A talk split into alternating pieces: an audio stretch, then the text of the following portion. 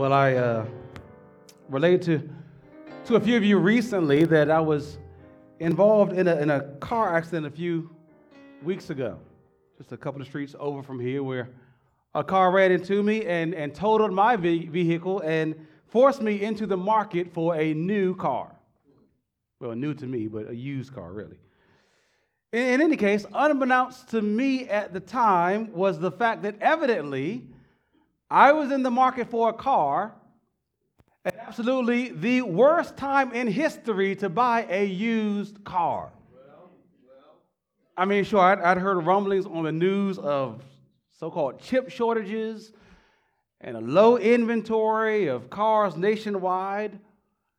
Uh, but, but it's funny, isn't it? When things don't directly affect you, they don't matter much to you. But here I was in the market for a vehicle, and they've mattered very much to me. As I learned that the prices for used cars are ridiculous.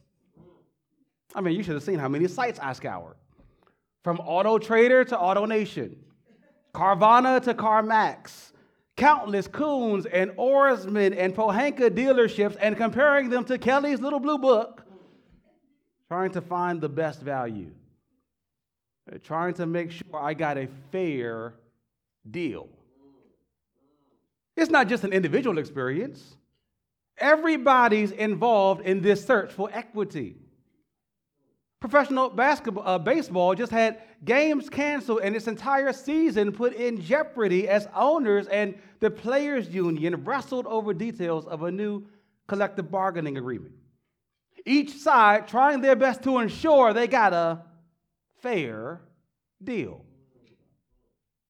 It's why in everyday life, we cut coupons from the paper and download McDonald's apps on our phones and now drive miles to find the cheapest gas. Trying to find some semblance of a fair deal. Wherever we are, whatever we do. But in our passage this morning, we'll see that when it comes to salvation, nobody gets a fair deal.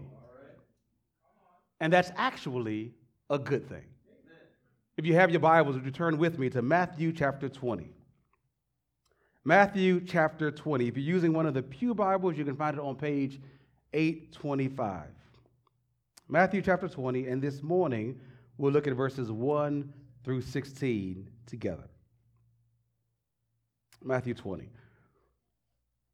For the kingdom of heaven is like a master of a house who went out early in the morning to hire laborers for his vineyard.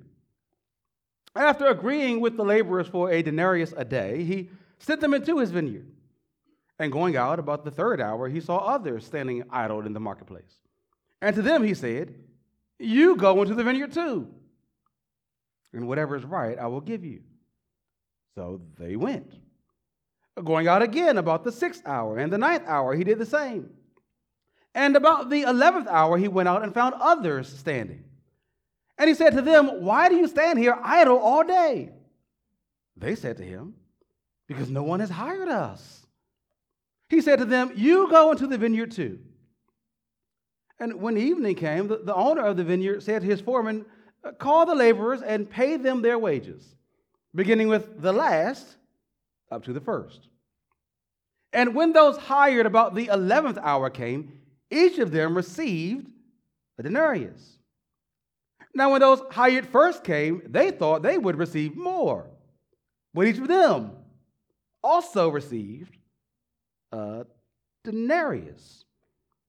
And on receiving it, they, they grumbled at the master of the house, saying, These last worked only one hour and you have made them equal to us who have borne the burden of the day and the scorching heat? And he replied to one of them, Friend, I am doing you no wrong. Did you not agree with me for denarius? Take what belongs to you and go. I choose to give this last worker as I give to you. Am I not allowed to do what I choose with what belongs to me? Or do you begrudge my generosity? So the last will be first, and the first last. Now, if you're observant, you'll notice that this passage is bracketed on each side by very similar phrases. So, if you let your eyes wander back before these chapter divisions that were introduced later on in history to help people better read the Bibles, but weren't in the original text, you'll see that, that this chapter is connected to what just preceded it. So, the last verse of chapter 19 flows right into the first verse of chapter 20. Well, the last verse of chapter 19 says that many who are first will be last, and the last first. And then if you look down to verse 16, the, the last verse we'll look at this morning in this passage, you, you read, the last will be first, and the first last. It's a kind of signal that this passage has, has a specific point and is connected to the passage we were just in. So remember, last week we were looking at the story of the rich young man who had everything except what he really needed, and who came to Jesus wanting to know how to have eternal life. And Jesus said, Be willing to give up everything and follow me, and so have true riches and eternal riches in heaven. Something he was unwilling to do, and so he left saddened and without, shut out of heaven. After which Peter expressed, Well, we've left everything to follow you. What do we have? To which Jesus responded, You will have treasures, rewards forever. But the point was that you couldn't have these treasures, you couldn't have these rewards based on what you have now, based on what you do, on what you earn. No, it's from God as a free gift given to those who he, Jesus, is called to, to come, to follow him. Well, that lesson continues here in chapter 20. As Jesus continues to teach his disciples through this parable, illustrating this theme that in God's economy, the last will be first. Not the most impressive, the, the last will be first, and the first in this life, the, the most impressive, turn out to be last. It's not the impressive, the powerful, the wealthy who warrant God's rewards, but the seemingly weak and wanting. So, so here's what I think is the main point of Matthew chapter 20, verses 1 through 16. The, the main point of the sermon this morning. God seeks and saves whomever he chooses, not based on their grind but His grace. God seeks and saves whomever He chooses, not based on their grind, but His grace. As we walk through this passage together, we'll hang our thoughts on two gracious actions from God that we see in this text. So, two points to the sermon. Number one, God seeks. God seeks. We see that in verses 1 through 7. And point number two, God rewards. God rewards, verses 8 through 16. Point number one, God seeks. And now you might think I'm just playing fast and loose with the text here. Because there's nowhere in this text in these 16 verses where we see the name or mention of God. And so, how can we look at this text and legitimately say something about God? Well, friends, understand that this very book we're reading, the Bible, is a testimony about God. It is from God. He breathed it out, the scriptures say about themselves. It is about God to instruct us about Him. And so, in a very real way, every passage of every chapter in every book is in some way meaning to tell us something about God, about His character, about His ways, about His work. Sometimes explicitly and sometimes implicitly. This text doesn't explicitly mention God's name, but it tells us about God's ways. We see that in the fact that Jesus here says in verse 1 that the kingdom of heaven is like this master of an estate. As Matthew so often uses it, the, the kingdom of heaven isn't talking about a specific place where you go after you die so much. It's more so talking about a specific realm. It's talking about God's redemptive reign over his people. And in likening God's kingdom, his rule, to this master's rule, Jesus is meaning for us to see God's character through this human reflection. Look at this story as an illustration of how God works, how he runs his kingdom, and who he brings into it. The kingdom of heaven, Jesus says, is like a master of a house who went out early in the morning to hire laborers for his vineyard. A vineyard is where wine is produced. In Mediterranean culture, especially in the first century, wine was a staple in everyday life. It was present at feasts and at festivals and religious rituals. Many comedians have harped on this over and over and over again, but remember, Jesus performed his first miracle at Cana turning water to wine as people celebrated a wedding feast. That's just to say that this parable, talking about a vineyard, this, this workplace of a vineyard, would have been easily recognizable to the initial hearers and readers of this passage. Right? A, a vineyard, wine would have been so standard that, okay, that's, that, yeah, that, that makes sense, right? It, it, it maybe be like the government for us, right? In the DC area. Right? Everyone works for the government right? Mediterranean culture, everywhere, it's wine everywhere. Of course, people work in vineyards, right? It would have been easily recognizable for the initial hearers and readers. But, but there's another element of vineyard here that would have particularly caught the original readers' minds.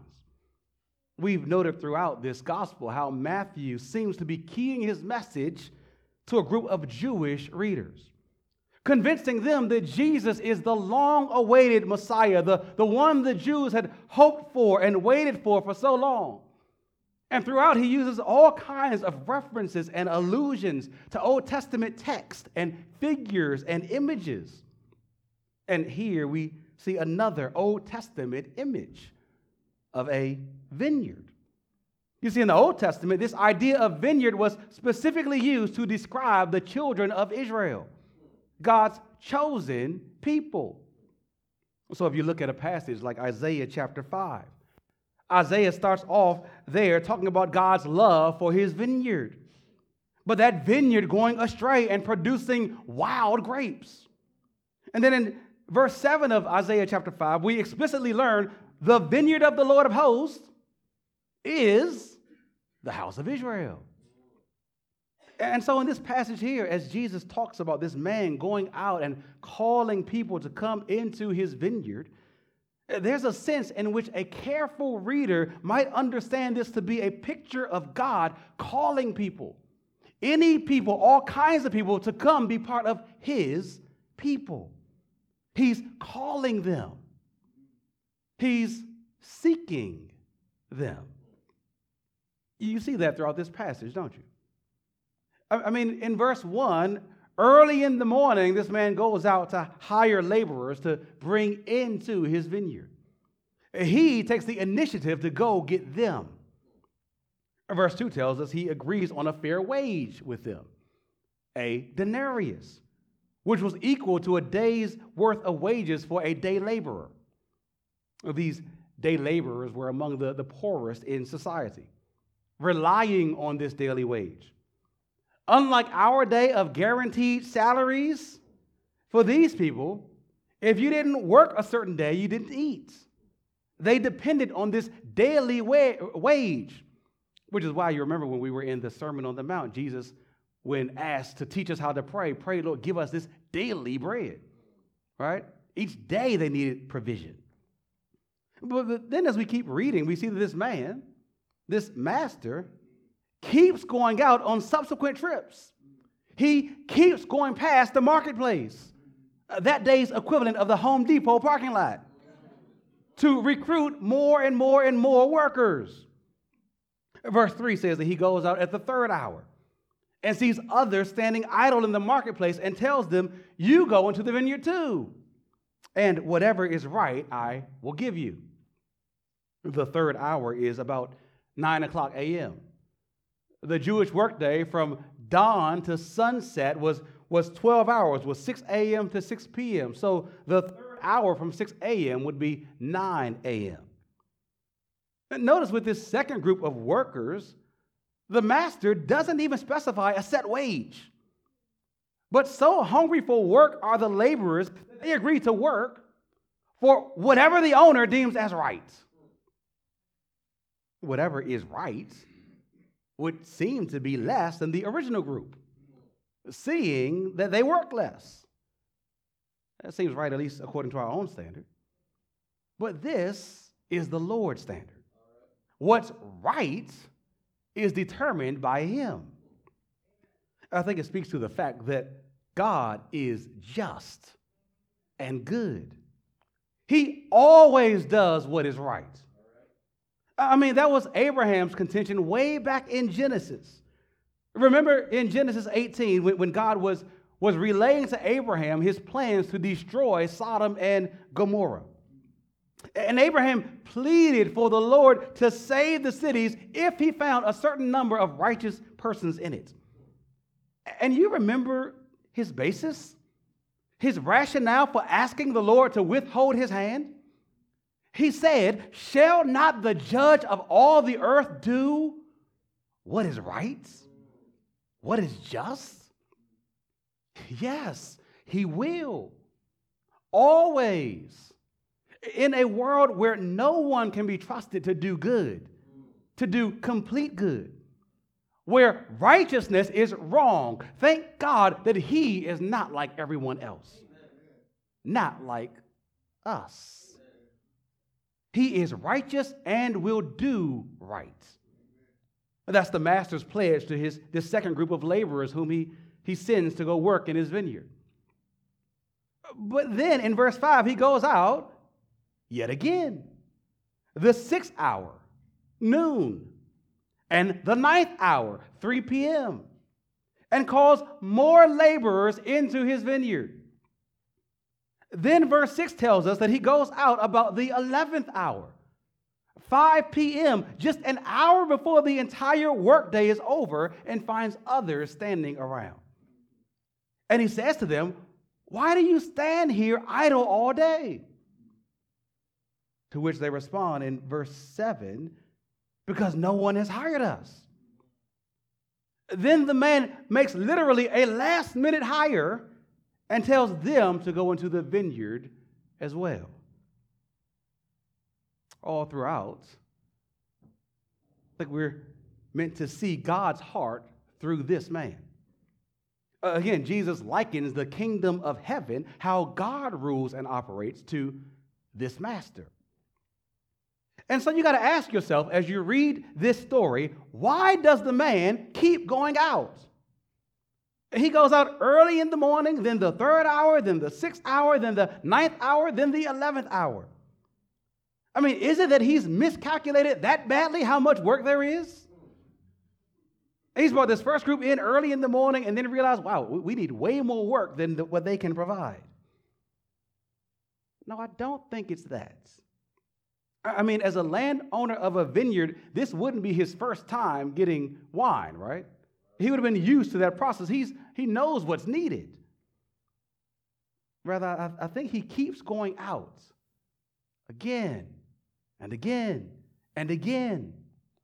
Not because of what he lacks, more help, but because of what these workers lack daily provision.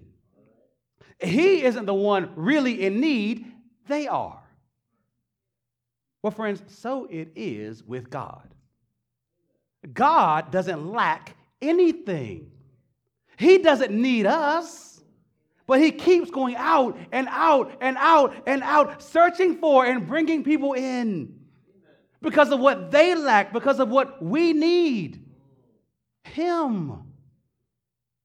And he doesn't just go for the most impressive or the most mighty or the most skilled.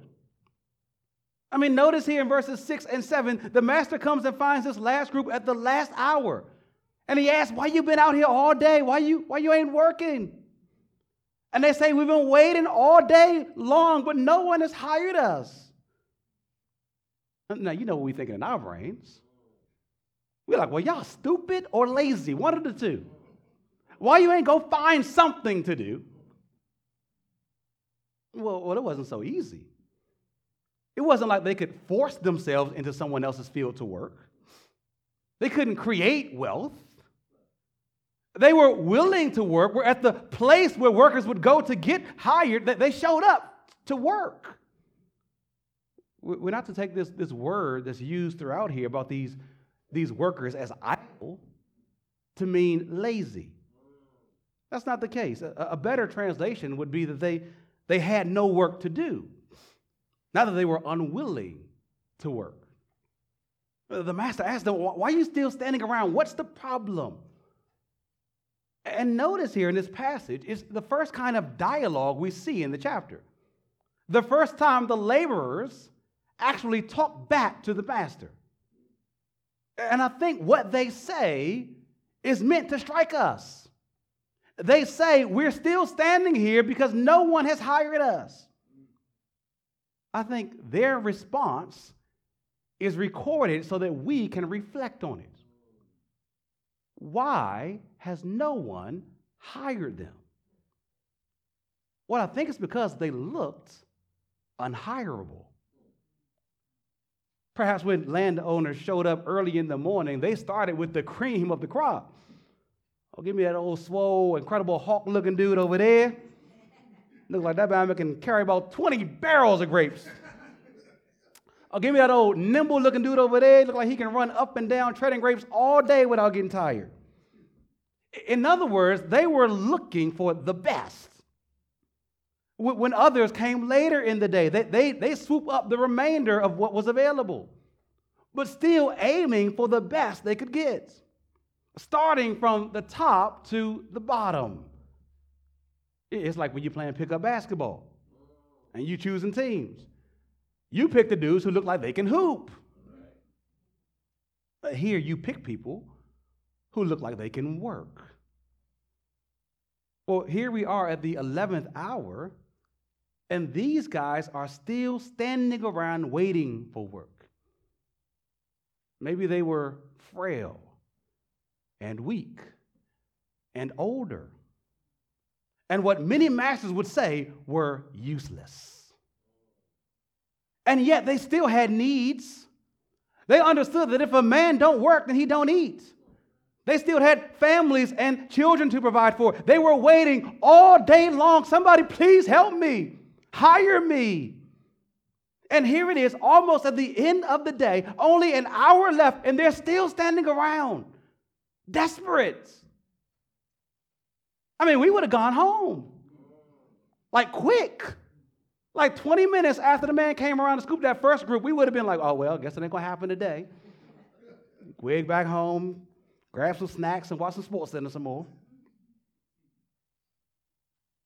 These men stayed out all day.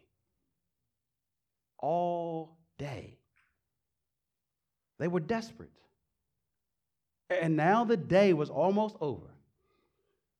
They were waiting and waiting and waiting with hope waning each passing hour.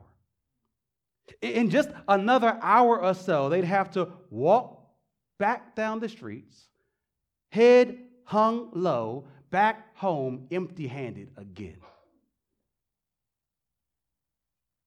But then a man comes by.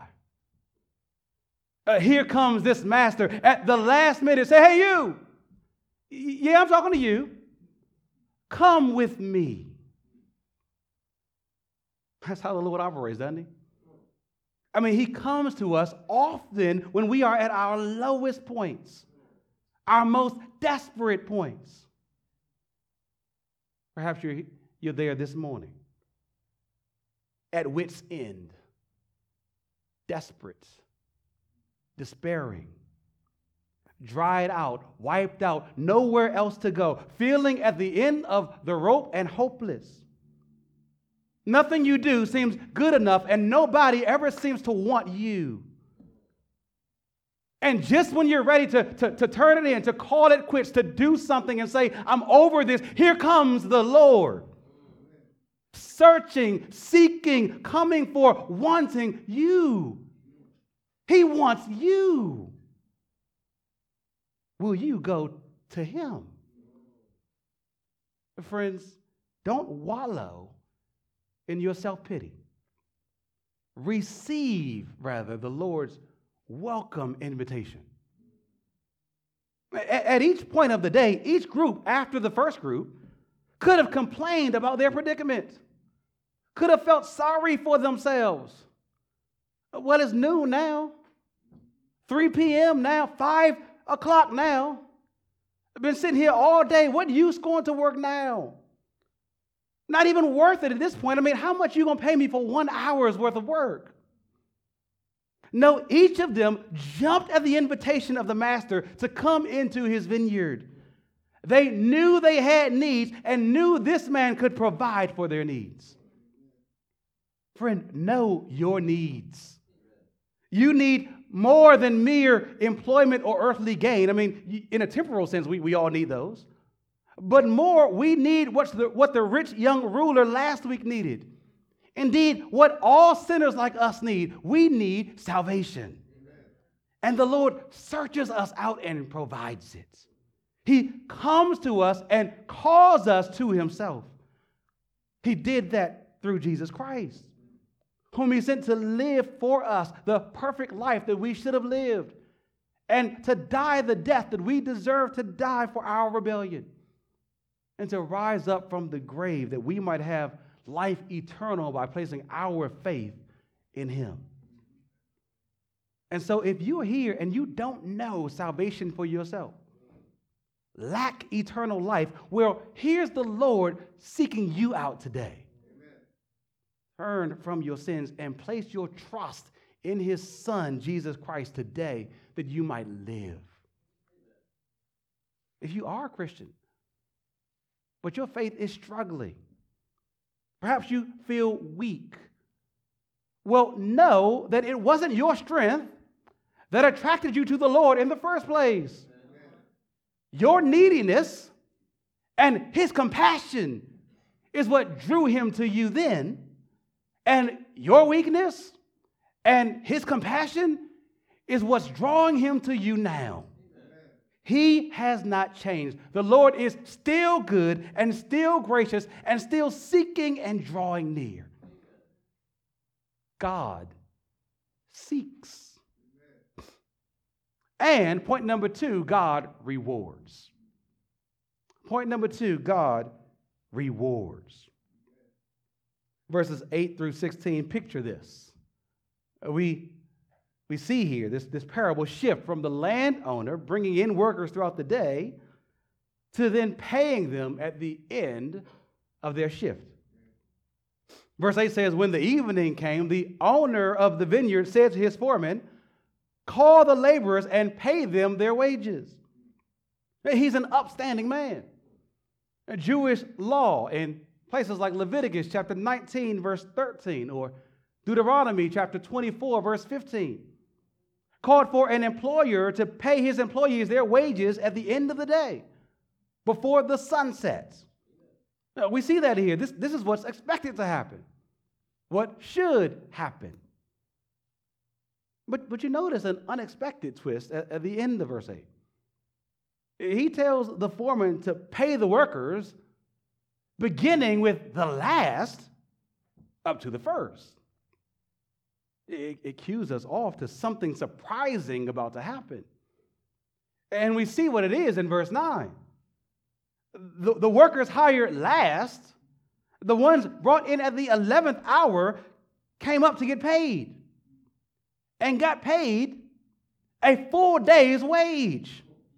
Remember, a denarius was a, a wage for one whole day. They received this amount even though they'd only worked for one hour. Can you imagine the surprise and joy that must have met them? And just a couple hours earlier, they were still standing out of the marketplace, assuming that another workday would pass, with them being passed over yet again and going home with nothing. A, a last minute pickup by this generous man offering work at the last hour gave a glimpse of hope. They'd, they'd have something to take home, a, a few pennies to pick up a, a few scraps. But they could not have expected this a whole day's worth of pay for an hour? Their surprise perhaps matches Joseph's brother's surprise. When they went to Egypt to pick up a few items to simply survive the famine, yet found themselves, their father, and their families abundantly provided for for years. Uh, their delight perhaps matches Ruth and Naomi's delights. When Ruth went out to, to glean a few scraps from some generous man's field in the morning, and yet came back bouncing with her hands filled with bundles of crops. Their joy perhaps matches the joy you felt when at one point you were in need. And another Christian, another member perhaps, abundantly provided for it. You didn't, didn't do much or anything to earn it, but received more than you could ever have imagined. Have you ever been privy to this amazing experience of being plentifully provided for? Far more than you actually deserved. Well, if you're here breathing today, you have. And ought to give thanks and praise to a good and gracious God, who, as we read earlier, has not dealt with us according to our sins or repaid us according to our iniquities. How amazing is his grace towards us. How steadfast his love. But it can be hard for us to see it, slow for us to experience it sometimes. We see that starting in, in verse 10. As the scene shifts now to the first group of workers getting paid. As, as Jesus tells the story, you notice he skips all the groups in between those hired in the ninth hour and the sixth hour and the third hour, and, and jumps from those hired last getting paid to those hired early in, in the morning to make his point. These first workers were out in the vineyard laboring hard. When just before shutting down time, this ragtag group of, of laborers, if you want to even call them that, came limping in doing a few menial tasks in the cool of the day before it was time for them all to go home. And now, here they were in the pay line and have just seen this last group get a full day's pay. And, and so, verse 10 says that when this first group gets up to the line, they thought that they'd receive more. They probably pulled out their, their antique iPhones opened up the, the calculator app and started doing some math. Okay, they worked one hour and got one denarius. We worked 12 hours and so should at least get 12 denarii. I mean, 12 times the pay at least. Perhaps they, they texted their wives while they were in line. Yeah, go ahead and freshen up and throw on something nice. Your man taking you out to dinner tonight. But when they stepped up to the foreman and expectantly stretched out their hand, this man had the nerve to go into his pouch and pull out a denarius, a single denarius. And they about lost it. Verse 11 says, After receiving it, they crumbled at the master of the house, saying, These last worked one hour. One hour, and you have made them equal to us? Who've been working all day long, who've borne the burden of the hot sun and the scorching heat? Are you crazy? They, they worked not only longer than these other men, they worked harder than them in the dead heat. This other group came near sunset. The last hour, it was, they were, it was chill environment for them. They had AC going, everything and you made them equal to us, it's totally and utterly unfair. You know, it's often been said that comparison is the thief of joy. That's true, isn't it?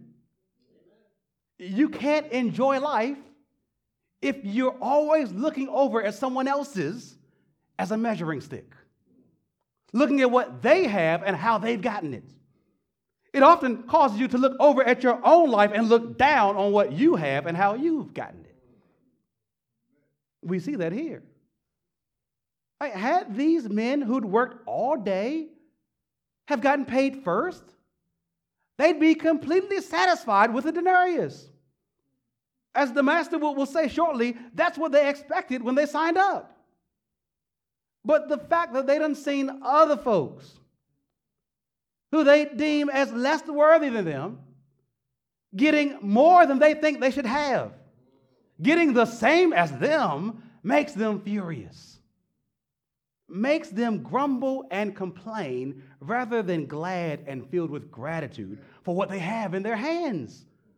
Something they wouldn't have had had the master not called them earlier the day, just as he called this last group. You see, they had in their hands something, but they couldn't see the something that the master had given them because they were busy looking at someone else's something. You know, it, it's the same with us. We often grumble, uh, not because of what we lack, but because of what we have in relation to others. We sometimes feel we've been more valuable to God more invested in his word, more committed to his work, and yet some other joker gets some praise or recognition. They ain't been here that long. We've been laboring for Christ all our life with little to no fanfare. Don't nobody recognize us, and yet we celebrate a new believer coming to Jesus? And they get the same reward as me, eternal life? If we're honest, we've got more of these people's attitudes, more of the older brother in the parable of the prodigal son's attitude than we'd like to admit. We've grown a little too accustomed at grumbling at God because of how He's been gracious to others, failing to see how gracious He's been to us. Is that where your heart is this morning? grumbling at the Lord, even silently? Lord, I've served you so faithfully, more faithfully than him or her, and yet they get the good job. They get the nice house. They get the husband or wife. They get the baby. They get the ministry position. It's unfair, God. Maybe as you read this story, you're sympathetic to these first workers just as ticked off with them because things haven't gone as expected. If so, then listen carefully to these next words. Uh, look at verse 13. Uh, the master replied to one of them, Friend, I mean, what a warm way to even respond, right? What a gracious way to respond.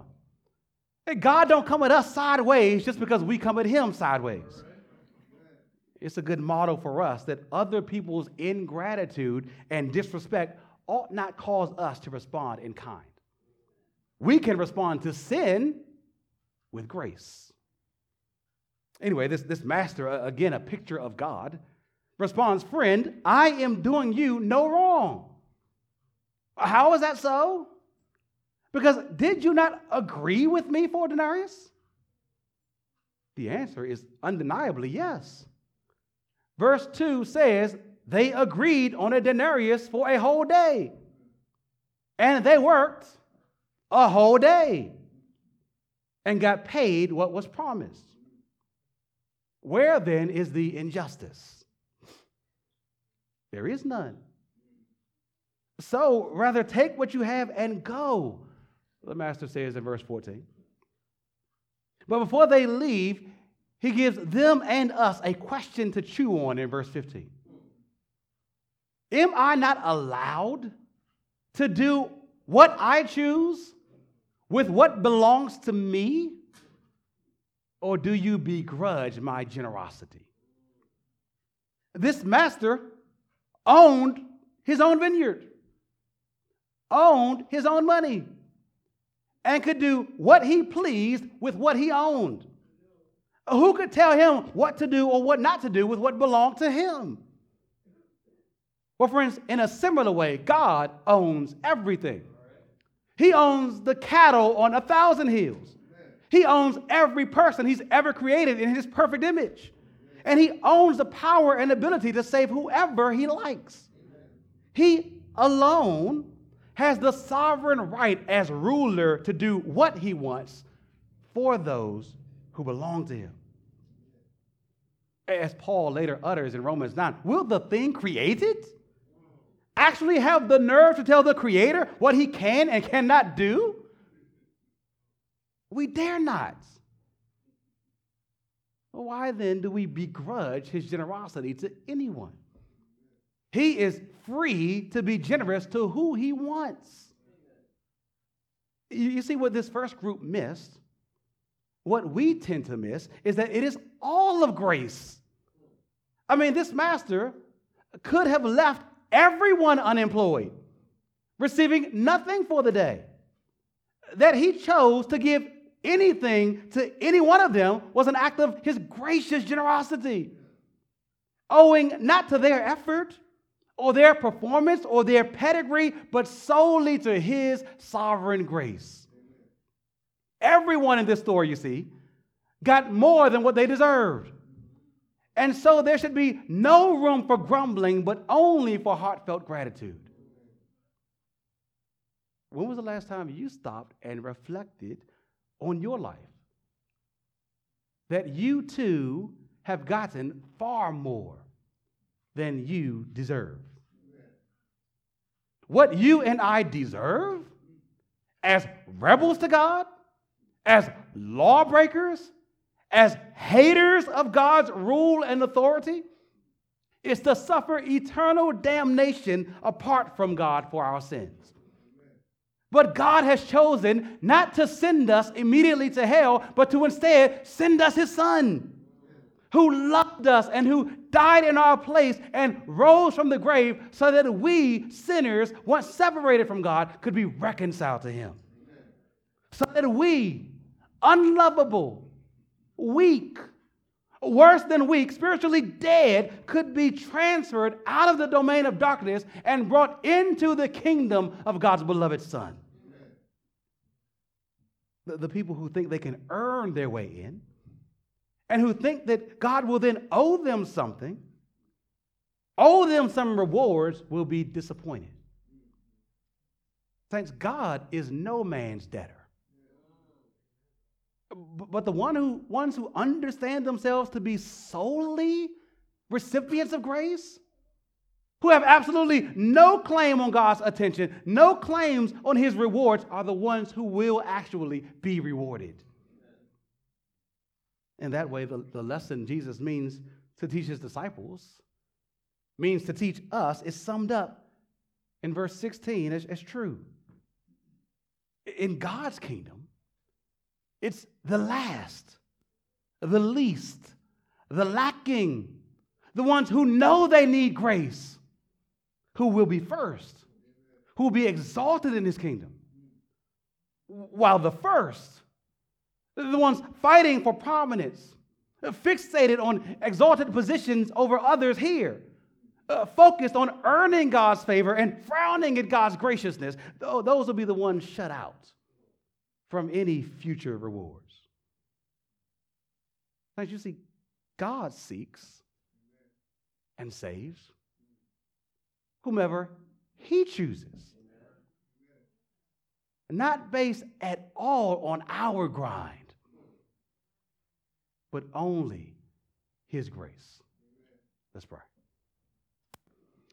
Lord, we praise you for your grace to sinners like us who don't deserve anything, Lord. We thank you that you've given each and every one of us more than what we deserve. Uh, Lord, the fact that we are breathing now is an act of your amazing grace. And yet you promise so much more. You promise eternal life through your son Jesus, if we would trust totally and solely upon him. And so Lord, oh, we pray that this morning you would help those who know you and those who don't know you come to rest solely on Jesus. Oh, Lord, we pray, Lord, that we wouldn't try to earn our way to you, that we wouldn't boast in what we have, that we wouldn't grumble at what we don't have, Lord, but that we will look to your provision of salvation through your Son and rest in it, trust in him. Give us faith and grace to do that, we pray. In Jesus' name, amen.